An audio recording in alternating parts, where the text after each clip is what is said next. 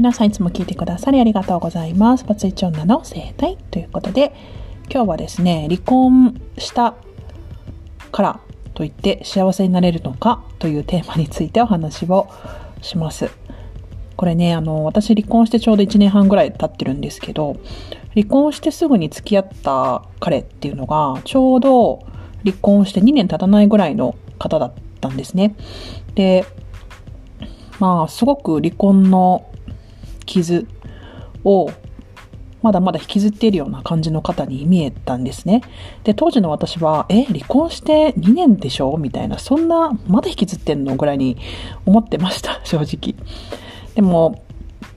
自分がこういうふうに1年半経過して分かることっていうのは、離婚してすぐっていうのは、やっぱり離婚する前、結婚していた時と同じような人間関係を繰り返してしまったりだとか、環境が変わってすぐ人間って変わらなくて、やっぱり過去の記憶、過去の学習したことなんかをもとに生活せざるを得ないので、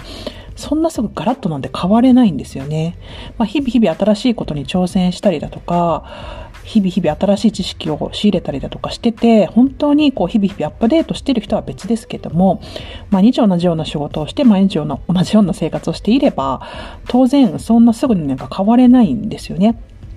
で、私は離婚したこと一度も後悔したこともないですし、離婚してよかったと思ってますけど、すぐ、すぐ人間って変われないし、すぐ幸せになるとも限らないなってことを私はとてもとても思っています。一度、まあその婚姻関係で受けた傷とか うん、大変な環境から抜けることができたとしても、そんなにすぐはやっぱり変わらなくて、まあ最近お寿司くんもね、発信で話しておられましたけども、うんと、やっぱり自分が長年身につけた人間関係の癖だったり、思考の癖だったり、認知の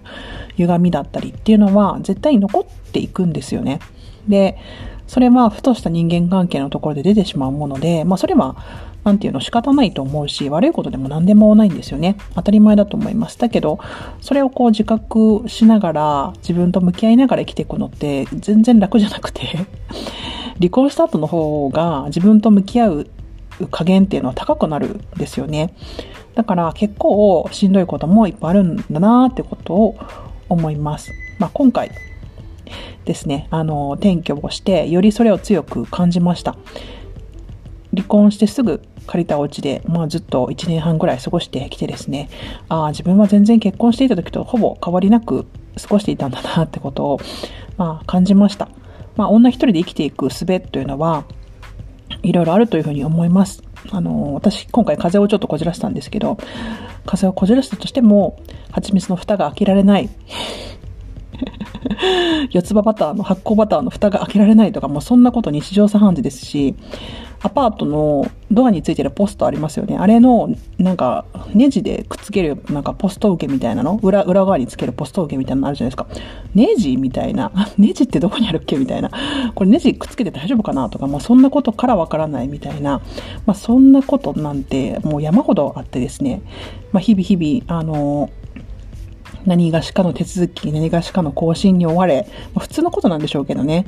あの、生きていたらですね、なんか、そんなにそんなにこう自分とガチガチ向き合ってですね、やってることもできないので、本当に、あの、そんなにすぐは変わりません。全然変わりませんよ。だから、まあ、時間とともにもちろん解決はしていくんだろうけれども、自分と向き合う頻度っていうのを、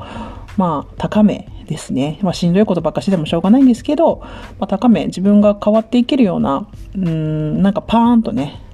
パーンと変わっていけるような何かがあるといいなというふうに思っていて、私は日々新しいことにチャレンジすることで、まあ自分がアップデートしていくのかななんていうふうに思っております。とはいえ、もともと結構私はなんか家にいてのんびりしたいタイプなんです。本当は。本当は。本当はそうなんです。なので、まあ、今回ちょっと風邪をこじらしたことを機にですね、ちょっとゆっくり休もうというふうには思っております。まあ、離婚経験のある方、まあ、身の回りに離婚した方がいる方、いっぱいいらっしゃると思いますけど、まあ、離婚した年数で